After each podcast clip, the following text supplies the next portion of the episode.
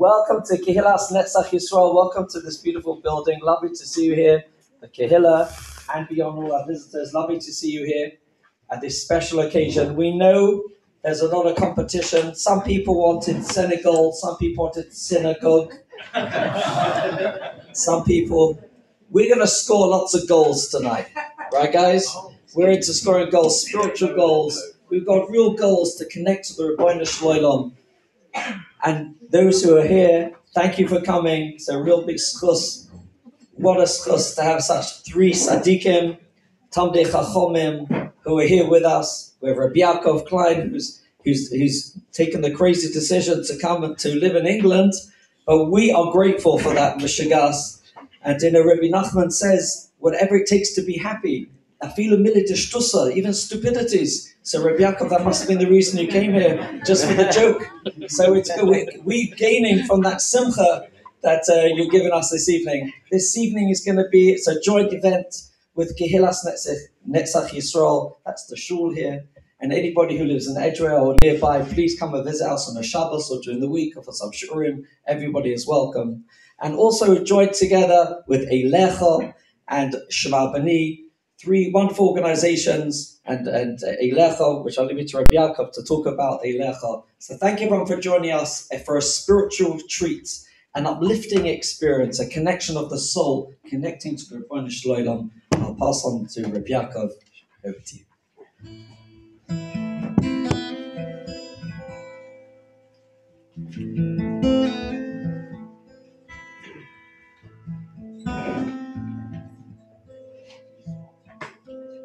First thing is just I can express gratitude on our behalf, even more boldly, perhaps, on behalf of the entire Jewish nation.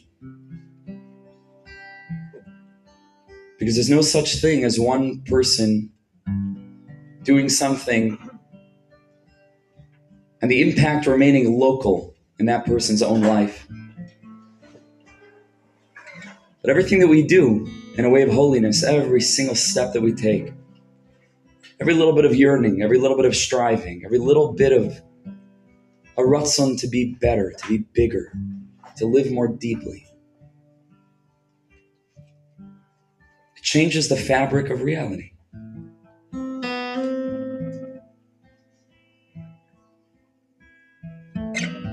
And so the gratitude is very strong and powerful in my heart that you chose to join us here tonight and to honor us with your presence.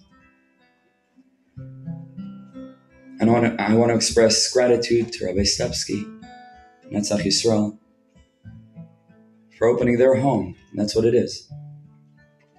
It's a beis Knesses, beis Medrash. It's a home. To enable us to do this, I want to express gratitude to Rabbi Naftali Schiff of Jewish Futures for inviting me to make that crazy decision to move to these shores, Baruch Hashem, holy Mishagas. Not anymore a Mishagas that you've chosen to live here in the first place, but a Mishagas. And Bezer Hashem, it could be a little bit crazy together bring the world closer to redemption. So, I'm going to begin with a niggun. As you can hear, I really don't have any voice left. It's interesting. Our journey began last Wednesday night in Hale, South Manchester, and here we are in Hale Lane. So, we came full circle. And I checked the gematria of Hale is neshama. It's not. Maybe actually. I, I don't know. Bezer Hashem, I hope that you'll join me in this exercise to try to open our hearts, to try to feel, to feel, to live uh, together.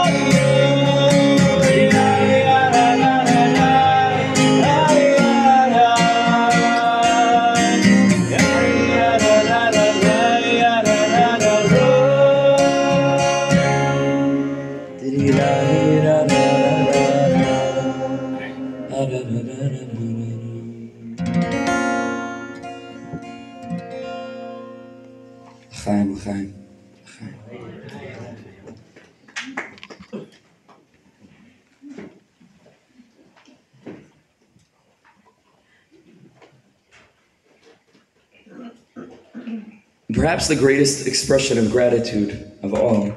I'll turn the reverb down, not all the way, just a little bit more. That's good. Thank you. It's for these two incredible individuals sitting next to me. Rabbi Dov Ber Cohen and Moshe Gersht, who came to Mesiris Nefesh from Yerushalayim to travel around and to speak to Yidden about Hashem and about life and about living consciously. And in a way, everything that we're attempting to do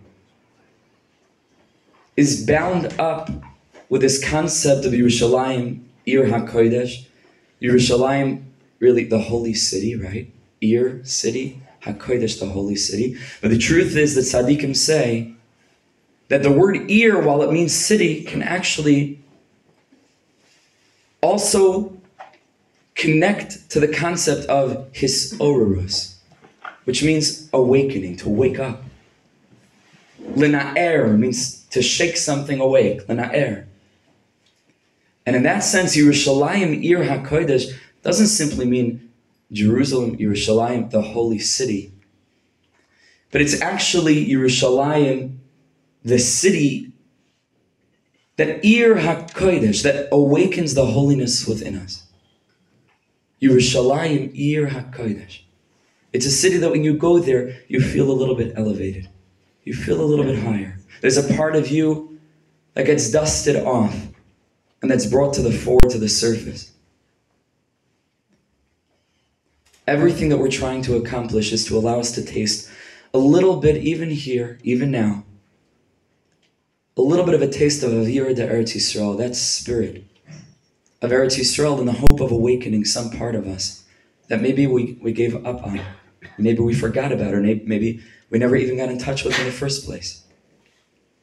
So, B'siyata Shmaya, I'd like to open just with a few short words. to express what really Eilecha is, this organization that I have the privilege of being associated with.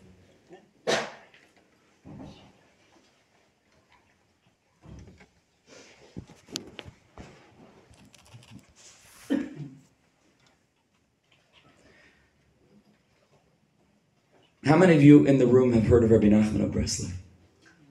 Hands up if, if you've heard. Okay. That itself is a miracle, you understand? So Rabbi Nachman of Breslov lived 280, 290 years ago in a tiny, small village in Ukraine, a few villages.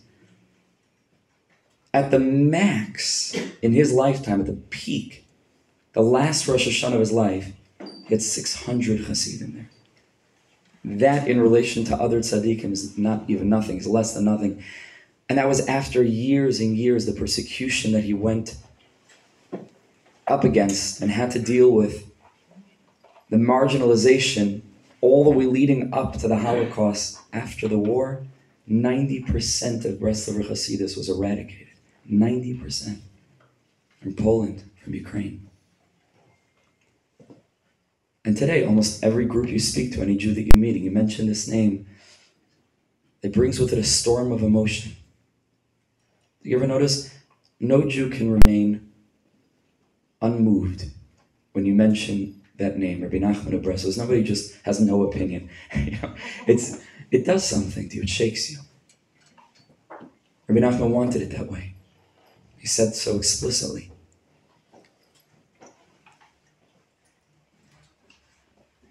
One day, Rabbi Nachman of Breslov was standing in his beis medrash, which was, was on the second floor, overlooking the marketplace, overlooking the shuk. And he noticed as he was looking down, standing at this window, in what I assume is a very calm state, because that's how I imagine this tzaddik, very calm, with Yishuv Das, settled mind. He was watching what was unfolding below, buying, selling merchandise, moving things from one place to another, business meetings. And he noticed as he was looking down, he saw one of his Hasidim was scurrying to and fro, totally wrapped up in his business dealings. This, this student's name was Chaikel, this Chassid. So Rabbi Nachman knocked on the window. Somehow he got Chaikel to, to look up. And the Rebbe motioned him upstairs. Okay, the Rebbe calls you upstairs, you know you have to go. So he quickly drops what he's doing, he excuses himself, and he comes into this avira, to this atmosphere of Rabbi Nachman's beis medrash. And the Rebbe calls him over to the window, and he says, Chaikel, look down. Look down. What do you see? What do you see below?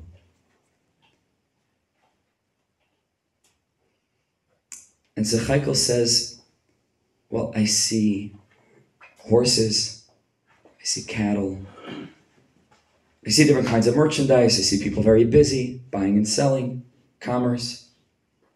He's describing the scene of the marketplace below. When he finished, Rabbi Nachman looked him in the eyes and he said, Tell me, Chaikel, did you look up at the sky today? Did you look up at the sky today? And Chaikel stops for a minute and he reflects and he says, he says, no, I didn't. And the Rebbe said, I want you to listen to me very carefully, Chaikel. It's a very, very deep story. And it's such a privilege to share it with you.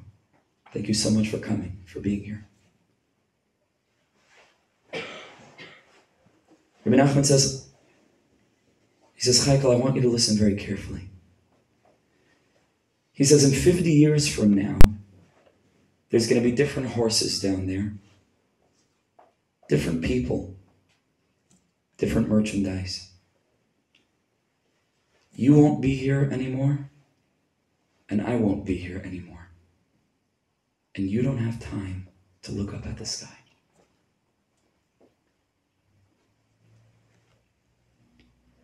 Now, it should be clear to you and me that Rabbi Nachman wasn't simply speaking about a physical sky. Because while important, that's not the ultimate message that Rabbi Nachman is trying to convey. That it's important for a time to stop and to look up at the sky. That's also true. And then Ayman Melech says that one of the reasons that we have many windows in a shul is because looking up at the sky awakens a certain clarity a certain focus, a certain consciousness. You get shaken out of the noise and you look up. You detach for a moment. You attach to something higher. But the truth is, there's a sky in everything. Meaning to say, in relation to the earthiness of things, in relation to all the noise of Olam Hazeh, every experience has the chelik of earth, the aspect of this worldliness, and the aspect of the sky that's just unaffected, that's calm, where things just pass. And we're able to maintain a consciousness that life is fleeting and that the depth of life is experienced not in quantity but in quality. There's a sky in everything. And the sky of things is the soul of things, it's the essence of things. It's the inwardness of things.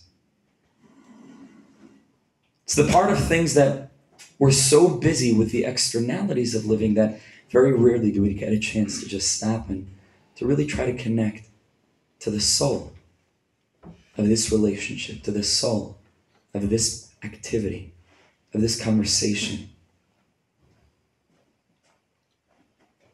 of this tefillah, this mitzvah.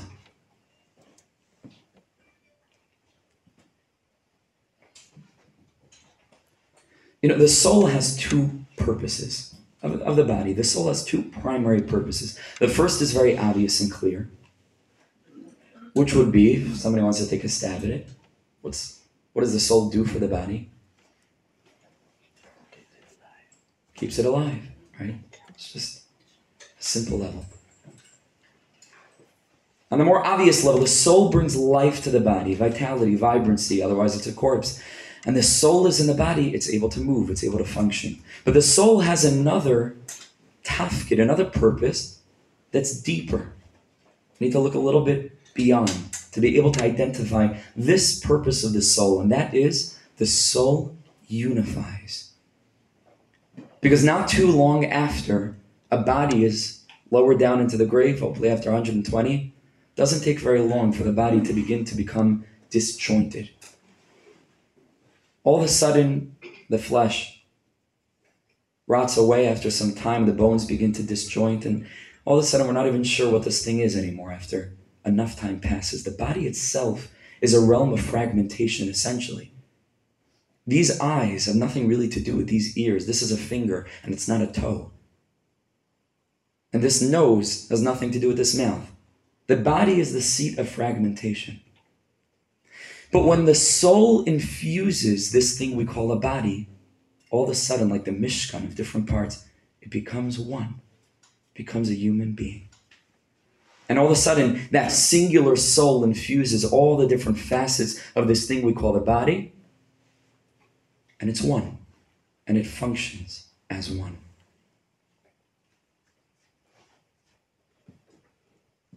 We live in such a realm of fragmentation so much of the time.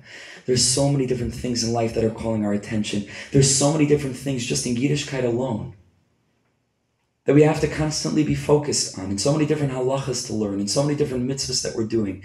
And there's learning, and there's davening, there's lighting Shabbos candles, and there's Shabbos, and there's this yomtiv and that yomtiv, and this minhag and that And that's in the realm of Yiddishkeit, which is supposed to be the realm of sky, the realm of spirituality. Now sink down below into the realm of work and home. And all the different facets of our personality that we often perceive to be distant one from the other, disparate, disjointed. Wouldn't it be great if we could infuse our lives with a soul? Meaning to say, an element that would both enliven, bring us passion, feeling, warmth, vitality, and unify our lives in such a way that each and every moment joins hands with the other. And where at any given moment of time, we don't feel as if we're wasting time. We feel as if this is yet another way of expressing the ultimate purpose that binds all of life together. Wouldn't that, that be fantastic? Isn't that what we're looking for? It's certainly what I'm looking for. What is the soul? Where do we find it in Yiddishkeit? We need look no further than the structure of time. Because time, too, has a body and a soul, like everything. The body of time is the six days of the week. What's the soul of time? The Shabbos. Shabbos is referred to in the Zohar Kadosh as the Yom Nishmasa. It's the day of the soul. About Shabbos, we say that Shabbos is Tachlis Maise Shamayim Va'aretz. Shabbos is the ultimate purpose of heaven and earth, which means to say that the soul of a thing is the purpose of the thing. It's the why of the thing. And when we can identify a why, all of a sudden the what, where, how, and when of any given thing that we might be doing becomes infused with vibrancy and unity. Because that why, that purpose, that premise, that ultimate, ultimate objective suffuses and permeates every single facet of whatever it is that we may be doing with a singular light and a singular focus and a singular passion.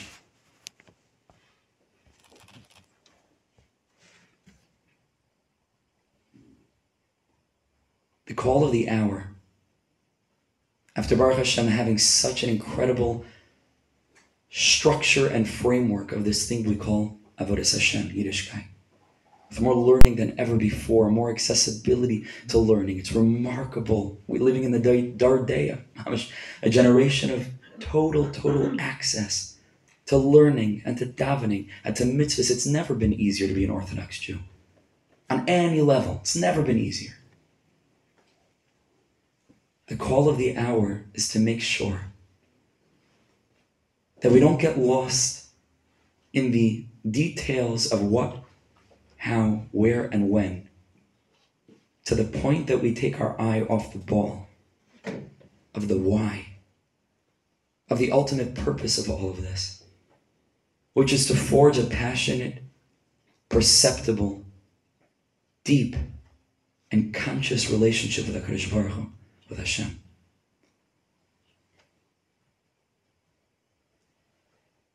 to be able to go through davening and not really have thought about or felt or sensed Hashem in that. That's a common experience, and it's okay. And that's that's the generation we're living in. But imagine what that would be if we could engage in every aspect, not just of overtly spiritual experiences, but life itself, every breath that we take, every word that we say every act that we accomplish, whether it's beruchnias or begashmias, everywhere in life, this is yet another step closer. This is yet another bond that we're forging deeper with Hashem, with becoming aware of Him, with getting ourselves out of the way to make space for Him. Life becomes unified. There's no such thing as an in between moment anymore.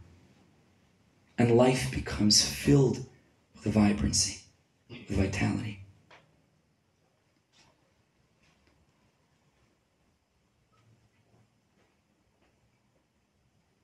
One quick tip. But this will come to the end of this segment. To be able to start to anchor ourselves so deeply in the why that when we then come to performing all the other mitzvahs and all the other facets of what it is to be an Orthodox Jew, we maintain our awareness of that essential point. Is something that Rabbi Nachman revealed to the world, even though it's an old, old Hanhaga since Adam Rishon and onward.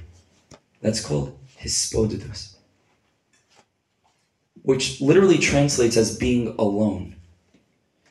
But in Rabbi Nachman's conception, it means personal prayer, which means to speak to Hashem not in the words of the siddur, either in the Hebrew or the English, but to speak to Hashem in your own words, like you would to your very best friend. Open. There's a time when Hashem is your king, there's a time when Hashem is our father. There's a time when HaKadosh Baruch Hu is Lamana Chai where HaKadosh Baruch Hu is your best friend. And the time that we connect to that facet is in this avoda of hisbodedus. Take five minutes, ten minutes a day. Lock it into your schedule. Keep your phone out of sight. And go somewhere where you can be alone, preferably in nature if you can. And just speak to HaKadosh Baruch Hu. Just open your heart and speak to him, ki'ilu, like your mamish believed he existed, really to the point that it's not crazy to you that you would be walking, talking, and there's nobody there listening because, mamish, you believe in that moment. Someone's listening and he cares about every detail, the smallest little thing that you think is below the dignity of God. You know, to, to take up his time with this small thing. No, there's no such thing. Shem has space for you. The moment that we begin to exercise this ability to speak to Hashem clearly and in our own words of Hisbodedus, the moment that we then come to Mincha and realize that the same God that I speak to in Hisbodedus is the God that I'm davening to in the Siddur, it's a different Mincha. It's a different Mincha. Because God is no longer a concept, God is mamish, a part of your life. You don't need to meditate on the oneness of God, or you don't need to have some intellectual proof that God exists. He exists because I speak to Him. He exists because I feel the echo of his response reverberating through my daily life. I have a relationship with him. I rely on him. Emuna is not just knowing that there's a God. Emuna is living every single moment with the realization that every breath that I take is being blown into me lovingly by the Creator and gifted to me so that I can open up my mind and see Hashem everywhere, see the sky in every earth. Be able to pause for long enough to realize that life is not what it seems, it's a facade. Go deep, go deeper, go deeper.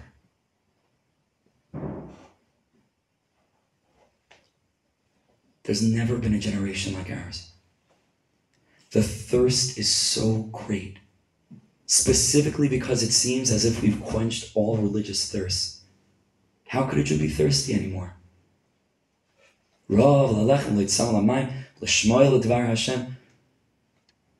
Not a hunger for bread or for water. Jews are thirsty for God. How could you be thirsty? Everywhere you turn, there's a water cooler of spirituality, wherever you look.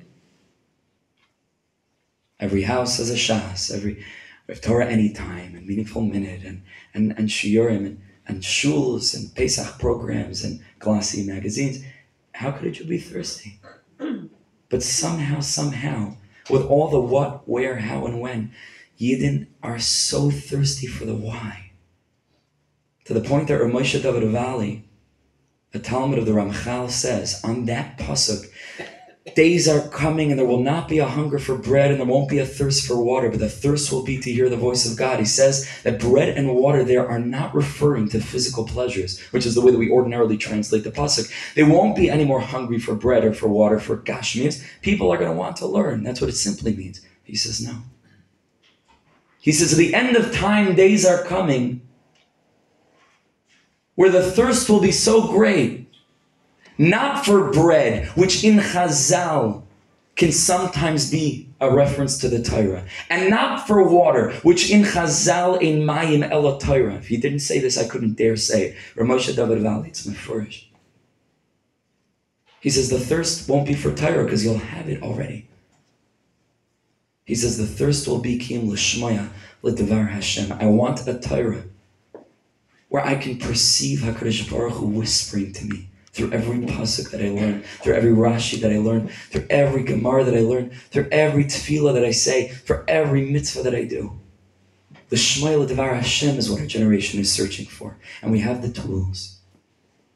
Hakadosh Baruch Hu sent us tzaddikim of Pnimius, both from the beis Medrash of the Gra and the beis Medrash of the Baal Shem HaKadosh. Pick your weapon, as long as it's deep, as long as it's Torah that relates to the why. It's never been more crucial to make a commitment on a daily level, on a weekly level, to have a shiur in Pnimius to learn something that relates not just, I say just, I don't mean it, not relating to what to do, how to do it, when to do it, where to do it, but that addresses the why of Yiddishkeit. That gives you a feeling that there's a Hashem in the world that loves me, that's desperate for a relationship with me. And in so doing, we can begin to live a life where not only do we sometimes have time to look up at the sky, but we live constantly with our gaze on a higher reality, and from time to time we look down at the earth. Sulamutza arza, we walk the ground with our feet. We don't belong here. We're not here for long. We're here to transform. That's my bracha to you, and that's my bracha to me. And I don't say it in a, in a way of like I'm preaching, like this is our struggle. This is something that I struggle with, and it's something that I know that if I don't connect to this kind of Torah, ah, I can't breathe. It's mamish oxygen for me. I give us a bracha, we should be able to find tzaddikim that speak to the heart. And Torah that speaks to the soul, that quenches that thirst. And when that thirst becomes quenched, it only grows stronger. We're lovesick for HaKadosh Baruch Hu. There's no deeper quenching than that to live a life of seeking, a life of searching, a life of going beyond the surface, a life of marching Eilecha toward HaKadosh Baruch Hu's embrace. Thanks for listening and for being here. Okay, I want to teach a song. We can have the reverb back again. Thank you.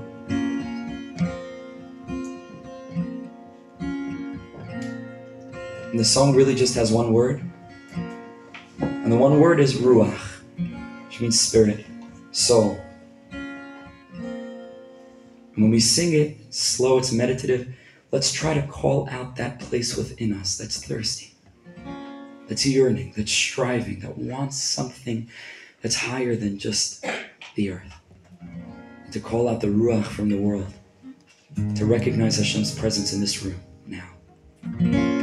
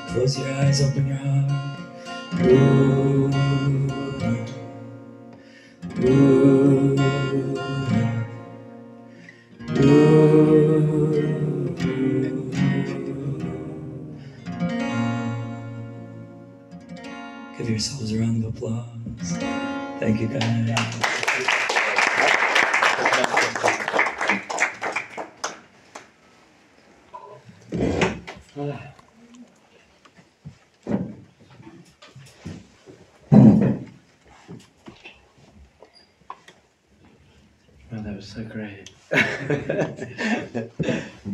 Thank you. Baruch Hashem. So we're talking about kavana. And kavana, kavana comes from the word kivun. And kivun means direction. Direction. What are you directed? Where are you going? Where are you moving? What are you doing in your life? And we're all running. We're running and we're achieving and we're accomplishing. But where's it taking us? Is everything that we're accomplishing taking us anywhere? We're achieving so much.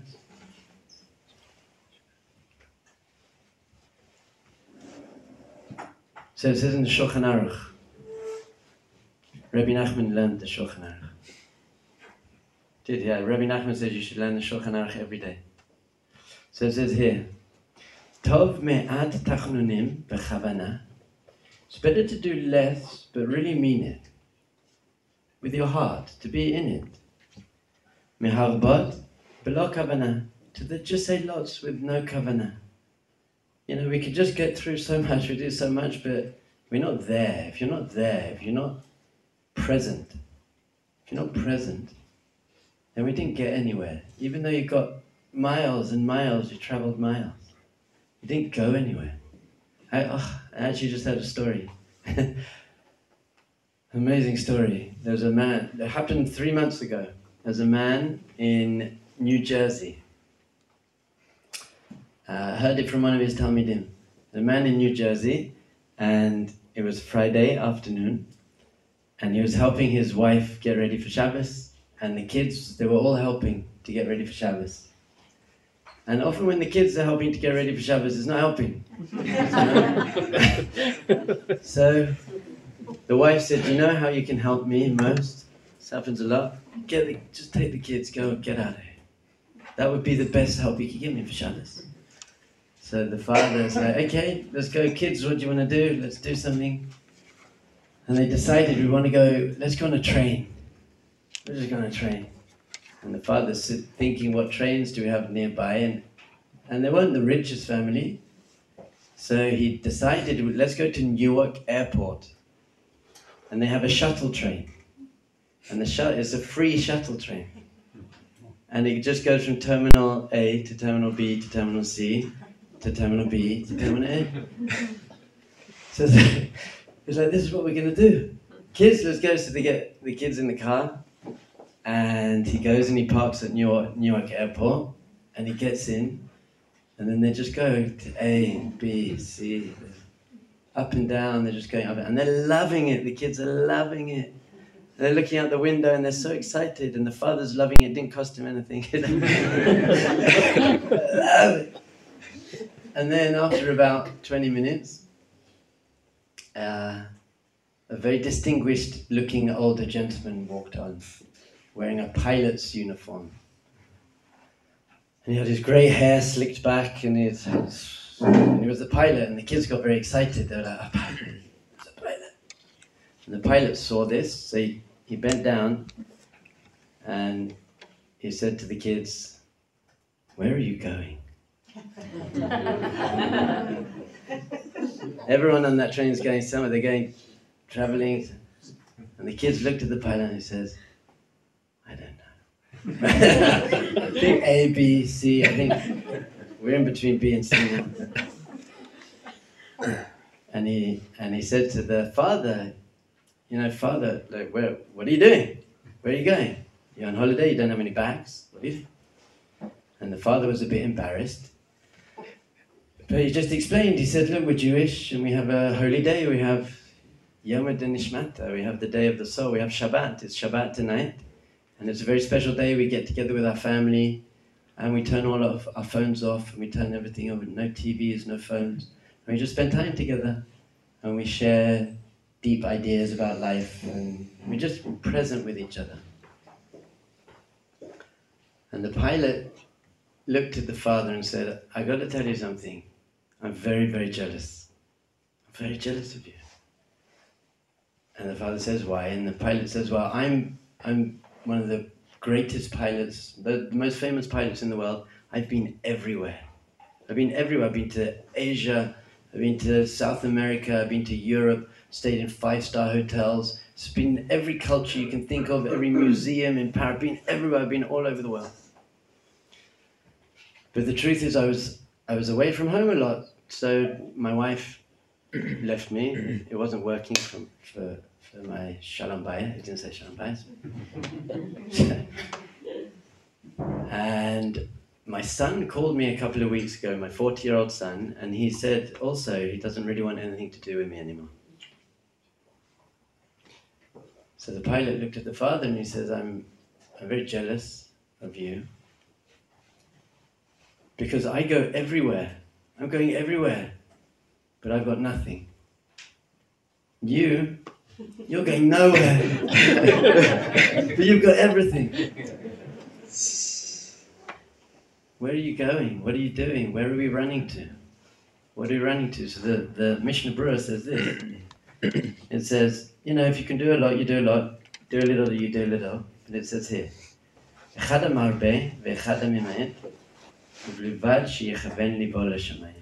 You can do a little bit, and you can do a lot. Just make sure your direction is towards Shamayim. That's it. Whatever you're doing, doesn't matter. You know the whole of Shas, you don't know any of Shas. And just make sure that you have your heart is directed towards something. What's it all for? As Rabbi Yaakov was saying, what's holding it all together? What, we, we speak about Hashem, but do we really have a relationship? Do we feel Hashem? Is Hashem something that's in our life? David HaMelech says, Tamu ura'u kitav Hashem. Tamu ura'u kitav Hashem. That means taste and see that Hashem is good. So, when was the last time you tasted Hashem? Hashem's in the sushi. sushi is Kamapia Hashem in, in Japanese. so, what does it mean to taste something? What does it mean to taste? What, do, what does taste mean? So, can, can anyone tell me what, what does strawberries taste like? What does strawberries taste like? I actually asked this question the other day, and there was a seven year old girl there. She looked at me and she said, Strawberries. That's the answer. That's the right. The adults were all like, well, it's sweet and it's a bit like this and that. You can talk about strawberries all day. You can learn Masechtas Tutzaleh, you know, the gematria of strawberry and the, the, the chachma and the bina and the das elyon of the chavai strawberry. If you don't bite into a strawberry, you ta- you don't know what strawberry tastes like. Tamu ura'u kitab Hashem means you've got to taste Hashem, you've got to bite into Hashem, you have to experience Hashem. Don't talk about Hashem, you've got to feel, experience Hashem. So deep into this unbelievable Hasidic work here, Shulchan Aruch. Tzadichet. Shulchan Aruch Tzadichet. These are the basic, the basic foundations of everything. Tzarich sheyeh lo kavana betfilah. You have to have kavana when you're davening. You have to have kavana when you're davening. So what is kavana? It says here. המתפלל צריך שיכוון בליבו המילות שמוציא When you daven, you have to know what you're saying. Unbelievable. When you daven, you have to know what you're saying. Well, of course I know what I'm saying. So I actually spoke in a shul about two years ago, Pesach after Mincha on Pesach. And they got up and they introduced me all the way from Jerusalem, and I said, Shalom Aleichem, Chag Sameach. Who here had a moment of deep gratitude to Hashem for giving us the land of Israel today? And they're like, what's wrong with you? they thought, I think they thought I just got the wrong festival. I thought they, I don't know, they didn't, people look at me, they're not quite sure what they're getting. Anyway, what is that? Never seen one of those. So I was like, no, really, who had one moment of real gratitude that God gave us the land of Israel today? And they're like, no. And I said, okay, so who benched today? Anyone benched today? And everyone's going, oh, bench, blah, blah, blah, matzah and benching. I said, do you know what the second bracha of benching is? Eretz chemda toiva. Did you have one moment? Did you even know what you were saying? Or you didn't? You were just singing a song. Nodeh lecha, Hashem elokeinu, al tin- Whoa. Amazing. You've got to know what you're saying. Just know what you're saying. The Chazal gave us things to say. Mode Ani, do you say Mode Ani in the morning? When you wake up in the morning, Chazal had to think, how do we start our day? The beginning, the seed, the DNA of your whole day. We've got to decide what words are the first words that are going to come out. Hashem? Did you hear that as well?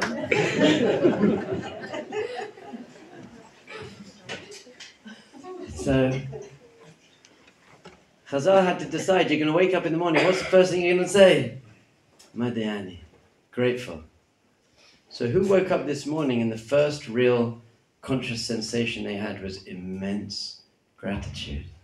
Did you wake up this morning and you're just like, I found six of them. I woke up in a bed again. I woke up in a bed again. I'm going to have breakfast again. It's amazing. Got a house again. Every day you should wake up again and be like, really? I'm one of the most privileged people on the face of the planet again? Again? Made ani, made ani. It's a whole different class, but what's Made Ani is I acknowledge my Ani. I acknowledge that there's a, a neshama, there's a self. Made Ani. Just to have some self worth. Wake up in the morning with gratitude, but wake up in the morning with some self worth. Made Ani. I, I acknowledge myself. I'm trying, I'm trying. Lefanecha. Lefanecha. By the way, just that's enough. Made Ani lefanecha, you're done. Go back to the if you really said Mode Ani Lefanecha, it would be the best day of your life, every day. Mode Ani. The Chofetz Chaim came, I think it was him, came late to davening. 45 minutes late to davening one day. And afterwards they said to him, why were you so late? And he said, because I woke up, I said, Mode Ani Lefanecha, And I just couldn't move for 45 minutes. Modi ani lefanecha.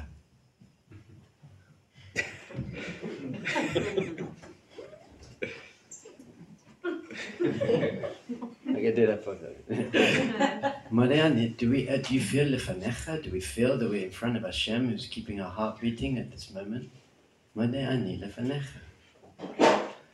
God bless you and your whole family. So that's the first thing. you've got to know what you're saying. Just say it, Mode Ani. I actually tell my students you should say Mode Ani like 50 times a day. Every time you're not lefanecha, every time you realize you're not walking consciously with God consciousness, das, Yeshiva das, that Hashem's really there, it means you fell asleep. You're asleep, so you remember, oh, there's a, there's a, there's a God. You know what? If I had it my way, I'd have this whole system where I'd put a little sign on like every doorway just to remind me that there's a God every time I walk through the, that, that doorway. Just a little thing on the door, just to every time I walk through it would be like, oh yeah. And also, before everything I ate, I'd make a, a words, very meaningful words. If I had my way, you know. I'd have these things. Mezuzahs and brachas are there for a reason. How many mezuzahs did you get today? How many mezuzahs did you walk past and you're like, oh yeah, lefanecha. I'm actually developing a mezuzah thing where, where it's got a little laser thing, and as you walk past it, it spritzes lavender spray.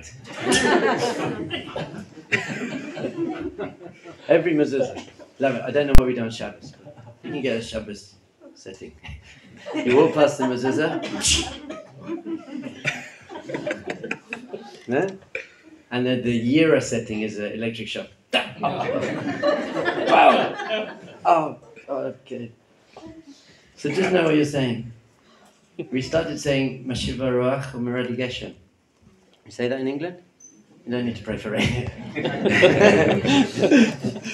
Mashiva Ruach Umeradi Geshem. Mashiva Ruach Umeradi Geshem. You blow the wind and you bring down the rain. Rabbi Avigdor Miller, Avigdor Miller, Rabbi Avigdor Miller, Miller. he's Miller, he says that a Jew should never say it's raining. You should never say it's raining. It's not raining. Hashem is bringing down the rain. It's rain. It's rain. You think it's just raining? Do you know what it took to bring down the rain? The system and the evaporation and the condensation and the. And why do we say Mashiva Ruach before Merid Geshem? Because clouds form over the sea, because that's where the water comes up from. So first, in order to water the fields, he has to Mashiva Ruach, to bring the clouds to where it needs to be. So you should never say it's windy by that. Oh, it's so windy today. Hi, how's England? Oh, it was really windy. Don't say that. Say, Hashem's blowing the wind. Everyone think you're crazy, but that's okay. Hashem's blowing the wind. Hashem's blowing the wind. Hashem's bringing down the rain. Hashem, Hashem's doing everything. It's not just an idea, it's a real thing. How long do I have got? This is amazing.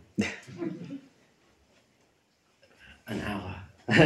no, I've got five more minutes. I'm going to finish now. ויחשוב כאילו שכינה כנגדי. Ah. Big cash on the כאילו, but you should you should think that the shechir, the, the, the shechina is really there. When you stepped into mincha, I think many people daven mincha today. Did you step into mincha and feel, my goodness, standing face to face with Hashem? Just take a minute, take a minute to breathe, and watch this.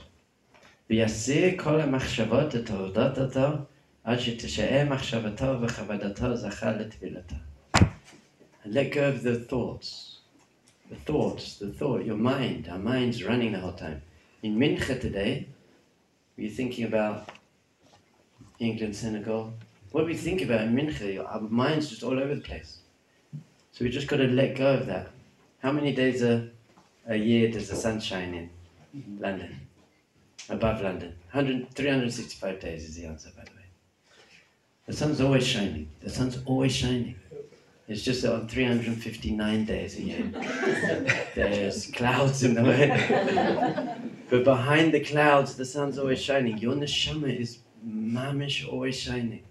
Your neshama is always happy and calm and peaceful and sweet and loving and compassionate. That's what your neshama is. You just got the cloud. You got the the the clouds. Your mind is in the way. All you have to do is here. He says it. Yes, yes. Yasir kol machshavat hatordatatam. Learn to let go of those thoughts. Just let go of those thoughts. Let go. Let go of those thoughts and come back. Just come back. ויחשוב כאילו היה מדבר לפני מלך בסעבדה. Very important. You got to feel that you're actually speaking to a real presence that's really actually there. So the Torah tells us over and over again that the whole purpose of life is something called yira. Devarim 10:12 Ve'ata Yisrael ma Hashem. And now, Jewish people, what does Hashem want? Yira. Yira comes from the word ro'eh. Tamu ura'u kitav Hashem. What Hashem wants, the whole purpose of creation, is that you should be God conscious. That's Yira, the end of Koheles. Sof davar kol nishma. Yira, Yira, Yira. So how do we get Yira? So the Shulchan Aruch is telling us how to get Yira. Because we, it's very hard to feel Hashem, because Hashem's infinite, timeless, spaceless reality. So it teaches us a very important lesson that you should imagine you're in front of someone, a human being that gives you yira, that gives you respect. So for me, Rab Berkowitz in Jerusalem, sometimes I have one-on-one meetings with Rab Berkowitz. And I'm, I'm waiting outside his office. I'm very excited. I'm very excited, but I'm also, and he opens the door He's like, come in, very sweet. I don't know if you know him, very sweet man. If I walk in there, Yira doesn't mean fear. I'm not afraid of him. I'm not afraid of him. But I'm, there's some awe. There's awe, there's reverence, there's respect, but there's also immense excitement. That's what yira is. So the Shulchan uh, Aruch is telling us that you can use this idea. It's called Koach HaDimyon. Koach HaDimyon is, is the power of imagination. And we can use our power of imagination to start feeling Hashem, to feel what it would be like if that person came in, and then let go of the image of a human being and just take that feeling and Ein Sof it, make it infinite. Take that feeling, make it infinite. But there's so much more here, and so so little time. Um, so little time, so much more. You know what? I'm going to do a little exercise now, if I may. And for some people, this is going to be somewhat uncomfortable. It'll be uncomfortable. We're English. I'm English too, you know. But if it's really uncomfortable for you, it means you need to do it more than anyone else. so what we're going to do, don't do it yet. I'm just going to tell you what we're going to do to prepare you. We're going to sit up straight and uncross our arms. Well, you know, let's do it now. Big risk this point. I was, I was going well till now. Ah, we're going to try and do it. I say you, well, I say you, we say it three times a day. V'yadata hayom. V'yadata hayom. You should have das. You should know today. You should understand. Ve hashevata levavacha. You've got to bring it into your heart. So we got, I, I'm going to try and do it. I don't know if, if it will work, but we're going to try and, as Rabbi Yaakov said, we're going to try and close our eyes and open our hearts. And what we're going to do is we're going to start breathing. Our sages teach us that the deeper you go within yourself, the calmer it gets. Some people think deep people, that's very complex. The deeper you go within yourself, the calmer it gets. You get away from the crashing waves of your mind. However, crashing the waves of the sea is, if you go under the water 10 meters, it's very calm there. It's very quiet, very peaceful. So that's what we're going to do. We're going to sit up straight, and I'm going to ask you to close your eyes. And Yaakov's going to play some sweet major key music. And I'm gonna, what you're going to do is just start following your breath. Following your breath coming and going out. What's going to happen after about quarter of a second, your mind's going to freak out. I, I, I hope no one sees me doing this. Oh, I'm a hippie. Is, is this really Judaism? Is it Buddhism? You're going to have something. By the way, just in case, just in case, the Gemara in Brachas says that the, the early pious ones would sit for an hour. Shayin shayahad, echad. They would sit for an hour before they prayed. What were they doing for that hour? The Rambam, a big Hasidic Rebbe, the Rambam says, lahashkit machshavotam, to quieten their thoughts. So if the Rambam can say that, we're, we're all right in this basement church. Yeah? So you're going to start breathing in and out, and it's going to be three minutes, maybe 30. No. But number one rule, number one rule, I want you to try and enjoy it. It's not a competition. I want you to laugh at yourself, not out loud. You know, some people might laugh out loud, and that's okay. I want you to laugh at the fact that you can't do it very well. Don't get frustrated with yourself. Just be very gentle with yourself, self compassion. Okay, we're going to try and do this. So we're going to do, do it's called hashkata. It's a Jewish meditation technique called hashkata, where we're going to just focus on our breath and try and go deeper into ourselves. That's it. Okay, good? So put everything down. Nothing in your. You don't need anything in your hands. Ah. Okay, sit up straight. But yeah, no bags. Uncross your arms, uncross your legs. If you want to take your shoes off. Okay, so the first thing that Hashem says in Moshe, take your shoes off. I'm not making this stuff up. Okay, let's go. Everyone sit up straight and gently close your eyes. And I know you're going to want to peek to see if other people have got their eyes closed. And that's funny too. That's great. If there's one thing, just try and keep your eyes closed for three minutes. When was the last time you did this? This is an immense, immense opportunity to try something new and enjoy it, however good or bad you do. okay, can we just take one very deep breath through your nose and then sigh out a little bit loudly? okay, so just gently loosen your neck and your shoulders.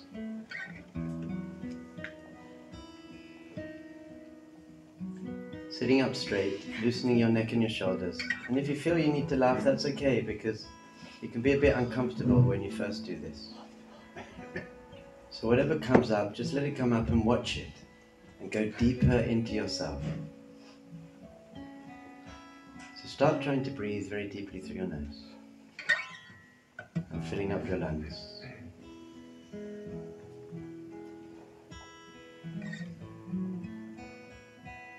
And when you breathe out, just try and let go of any tension, any judgment.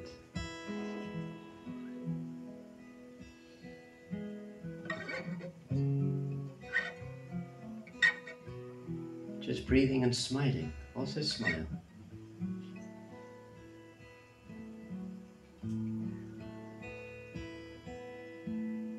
And trying to get into a bit of a rhythm. Breathing in. If you want to count, you can breathe in up to five and then gently release.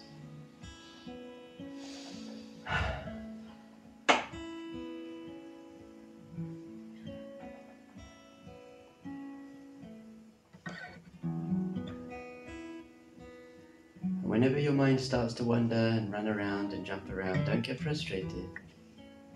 Just very gently and with a lot of self compassion, bring all of your focus back to your breath coming in, going out, breathing and smiling.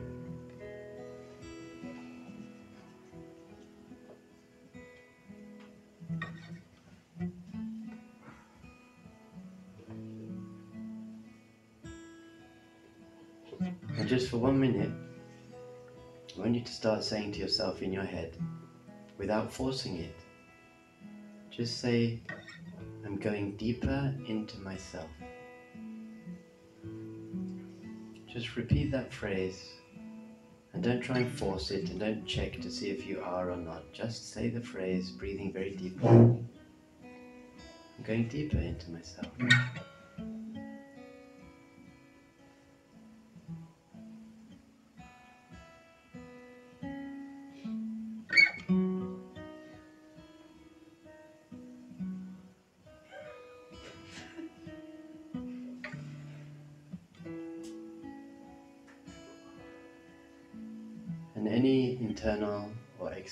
Distractions, don't judge them. Just let them wash over you.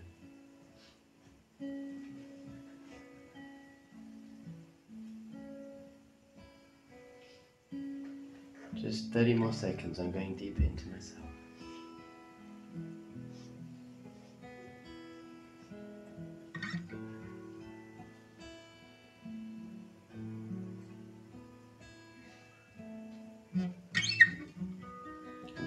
Last minute, I want you to see if you can start feeling the presence of the Shekhinah, of Hashem.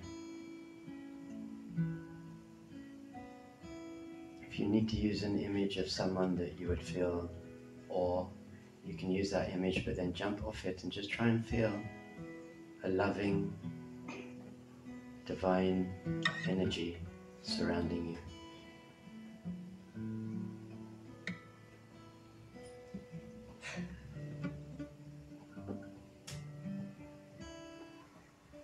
you.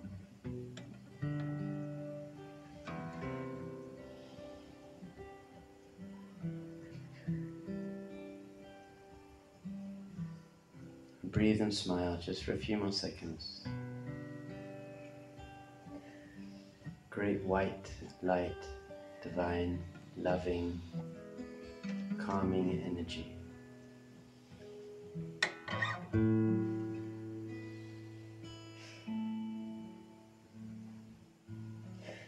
And for the last for the last last 30 seconds just talk say something pray open your heart in your mind or whisper what do you want where are you going what are you doing with your life who do you want to be what's your kavana what's your kivun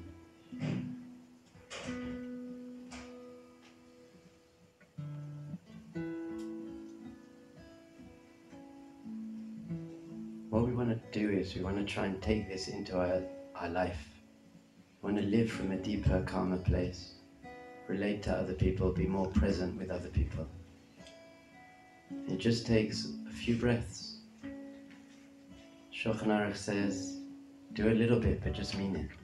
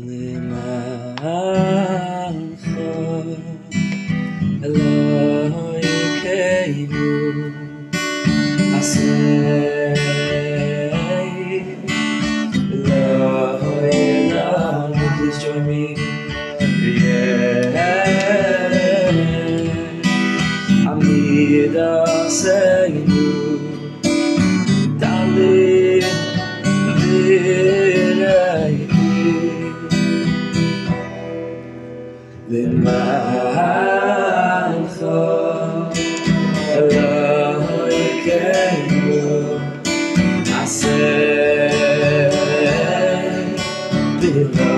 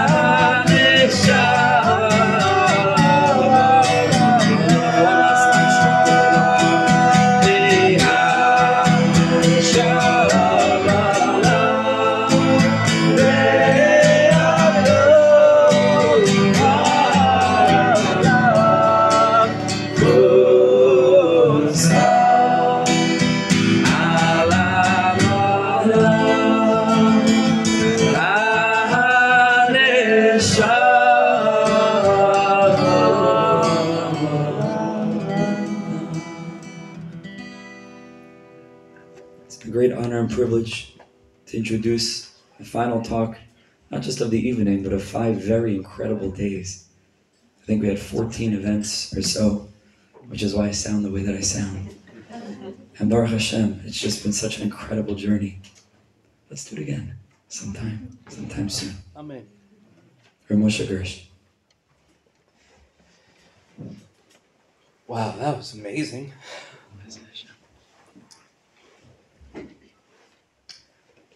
So the night is young, but the hour is late. England won, by the way. I don't mean the soccer team, I mean this room.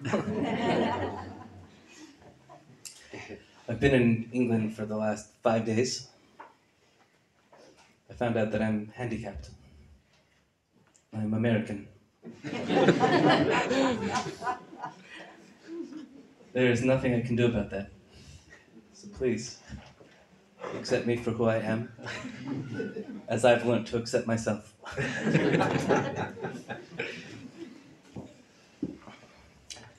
Another thing I learned about England very recently is that there are many different neighborhoods, lots of different communities, very beautiful people, very special people. And in some neighborhoods in the city, the doors don't have doorknobs. I don't know if you noticed that. There are areas where the doors don't have doorknobs. Here they do. And I was thinking about that today, and I was thinking, you know, some areas, what's a doorknob? A doorknob helps you more easily get inside. So, this seems to be an area where it's easier to get inside. we can go deeper. It's a special place. Thank you, Rabbi Stepsky, for hosting this beautiful event. Baruch Hashem. At home, I have uh, several children who help us on Erev Shabbos. I, I take them to the park, not, not to the train. Uh, and uh, my two oldest are, are girls, and when they were young, they used to have a lot of sibling rivalry, uh, healthy and happy. Uh, but one day I walked into the room, and the two of them were fighting about something. I don't exactly remember what, but I do remember what they said. And my one daughter said to the other and said, something to the effect of, I hate you! I hate you! Why are you here? Why are you part of this family? Which, by the way, as a parent, is like, that's the worst thing. That's like the worst case scenario. Like, something very bad must have happened. And the, my younger daughter looked at her and said, You know, you chose your family before you got here. A very spiritual home. and my older daughter said, I know I chose my family, but I didn't know you'd be here. that was a good moment. and I thought, wow, that is basically sums up all of our personal experience with Emunah. I know it's all from Hashem, but not this traffic. I know it's all from Hashem, but not that guy. I know it's all from Hashem. This is, wasn't supposed to be part of the plan. And that is really where life happens. Life happens in that story that's unfolding in our lives. And we get the choice, moment by moment, what kind of attention with our intention shapes the experience of the life we have. And we have these thoughts that have resistance to life. And anything that goes against the way we think things ought to go, well, we don't like them. And we feel negatively about them. And that creates most of what we call our problems.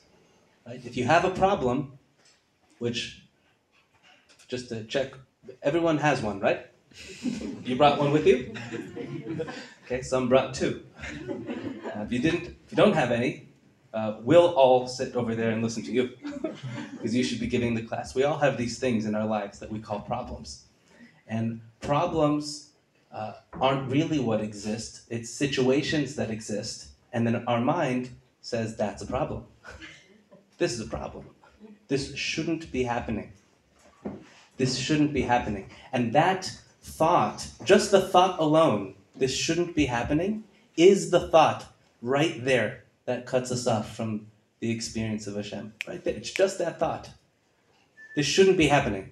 And now we, we, we push against reality. And it's the most natural thought in the world.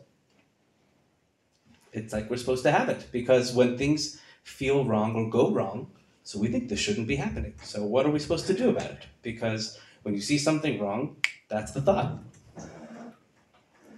So on the one hand, we know we're supposed to have emuna, and we know we're supposed to. Gamzu it's all good. Kol avid. Everything that Hashem does is for the best. But what am, what am I supposed to do? I know I choose my family, but you weren't supposed to be here. So maybe just one thought, you know, before we go to sleep. There's a word, a very common word, that we all see or think of every day, hopefully, um, but we never say. And Hashem. Instead, we say Hashem. But Hashem has a name. And that name is written in the Siddurim, it's written in the Sfarim, and it says Yud K, Vav K. We don't say it. It's holy and it's sacred and it stands on its own. But that name points to the secret of the universe, points to the secret of our lives. Well, probably, I mean, we could actually open up the Shulchan Aruch and, and do this, but I am sensitive to you, so we'll, we'll go quicker. Most people, when they think of the name Yud K Vav K, we think of what the Shulchan Aruch says, that it says Haya, Hove, V'yihiyah, which means past, present, and future. Right? Heard this before? I was with a, a Jew two weeks ago in Los Angeles, and he had stumbled into the shiur that I was giving, and he, he heard me say that, and he said, I've been a Jew for 68 years, and I never heard that. It's like, Baruch Hashem, not 69? you got it now. So that's classically how we what we think about when we think of the, the name of Hashem. Uh, but the Leshem, who was one of the biggest Mekubalim of the 19th century, so he says that the definition, if you were to look at wh- what the name itself means, he says the Yud in the beginning of the name means tamid, always. Right? Sometimes yud can mean future tense, but there are times in Tanakh where when it can't mean future tense, it means the tense of the hemshech, the continuation, the tamid, the timidi, the always. And then what's left is the hey, vav, and the hey. And the hey, vav, hey spells hove. And hove means present, means now, means here. Which, if English people can do math, which I know they can, that means that the name of Hashem means the always now, the forever present, the always here. That's what it means. There's a famous story from the Kotzker Rebbe where somebody said, Rebbe, where's Hashem? And the Rebbe said, wherever you let him in. Wherever you let him in. So what does that mean, wherever you let him in? It's mysterious because, you know, Dov Ber's trying to eat Hashem about two minutes ago. where? Where is Hashem? So here's the, the wild and unbelievable thing is you can ask yourself, well, what am I seeing right now? What am I hearing right now? What am I feeling right now? What's happening right now? And if you can just remove the block that says this shouldn't be, and you let that come at you, just with a little bit of embrace to accept reality as it is, that that is Hashem speaking to you. I was once giving a shiur um, on a, like a series uh, for a group for about a week, and at the end of the week, uh, there was a, a madrich on the trip who came to me and he said, "You know what's really hard for me about tefillah? What I re- it really bothers me about davening, is that I pray to God every day, and God never talks back." And I felt I understood him in that moment, and I felt a lot of pain in that moment because I only know a world where God is always talking back. Because life is the conversation. That's what, that's what it is. Life is a conversation with Hashem. It is the ever present, ongoing conversation. And it's not, we, we think that what, you think I was going to send you an email? A text message? God's on WhatsApp. This is it. This is the experience. And yeah, sometimes there's more clarity, and sometimes it, you, you feel it in your heart, and sometimes it's a clear insight in your mind, and sometimes it's incredible Hashgacha pratis, and sometimes it's not, and it was still Hashem. It was also there. When we say Gam zu l'tovah, one of the pshatim in, in that pasuk, pasuk line from Nachum Ish Gamzu is when we say this is also for the good, the also isn't going on what's happening, that even though it looks bad, it's really for the good, but that even though it feels bad, and, and it's supposed to feel bad, just know that it's also good. Meaning, it's not coming to say, don't feel your feelings, don't experience the world as it's happening to you. Okay, when things go wrong, you feel that too. But have a, just the smallest of a space just a, it's just a little bit of openness to say, okay, on some level, this this fits somewhere. It's also good. It's also bad. Hurts. You know, there was a, an event tonight for Diane Aaron Troy, not far from here. I'm sure there were many. I just I know of one.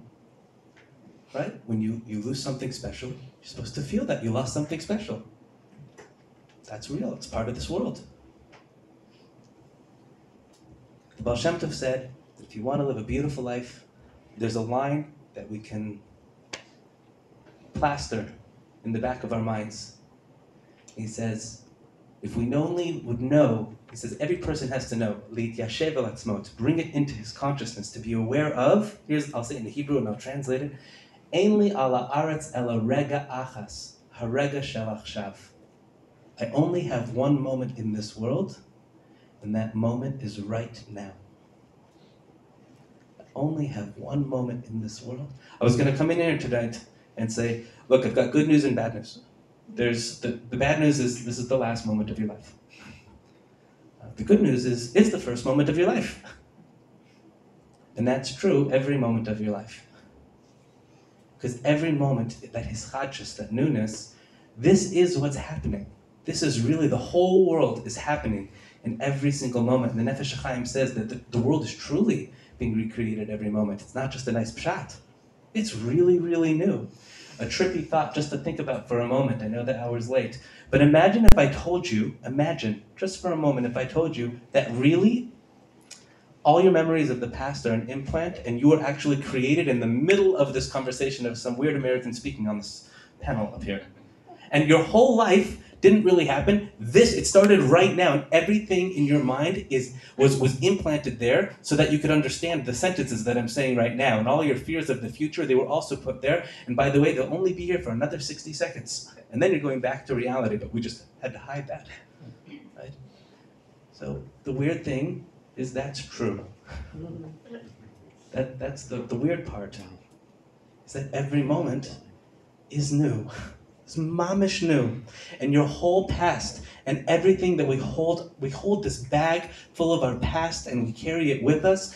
And the truth is, it's all up here. It's all up here.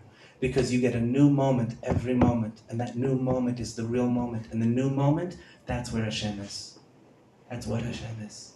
And that's where you are. And that's where you and Kadosh Baruch Hu meet every moment. So the bracha I give to all of us is that wherever we are, whenever we are, we can be awake to the truth of who we are and what life is. And even though it feels like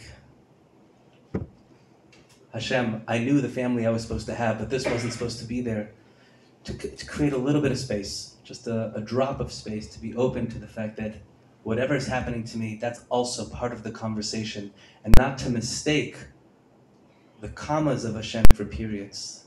Hashem's not finished speaking yet. We should be zocha.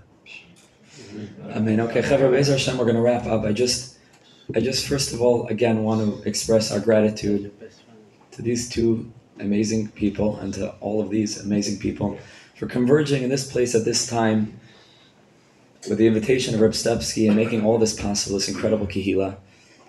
Total, total, total gratitude, mamish gratitude. This is what we need. This kind of Torah is what we need and our neshamas are yearning for. What a privilege to share it together.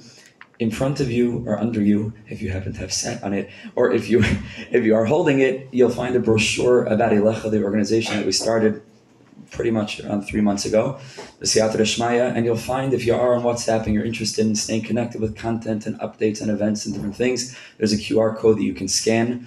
On the back of it, you'll find information to stay connected to our Dov Ber, to our Moshe YouTube channels, Sfarim that are for sale as well outside on the table. And um, we should just be zeicha to hold on to it and take it with us and march out into the dark night with a tremendous light that we kindle tonight. So let's just dance a little bit and We'll dance the night away. la la la la la la la la la la la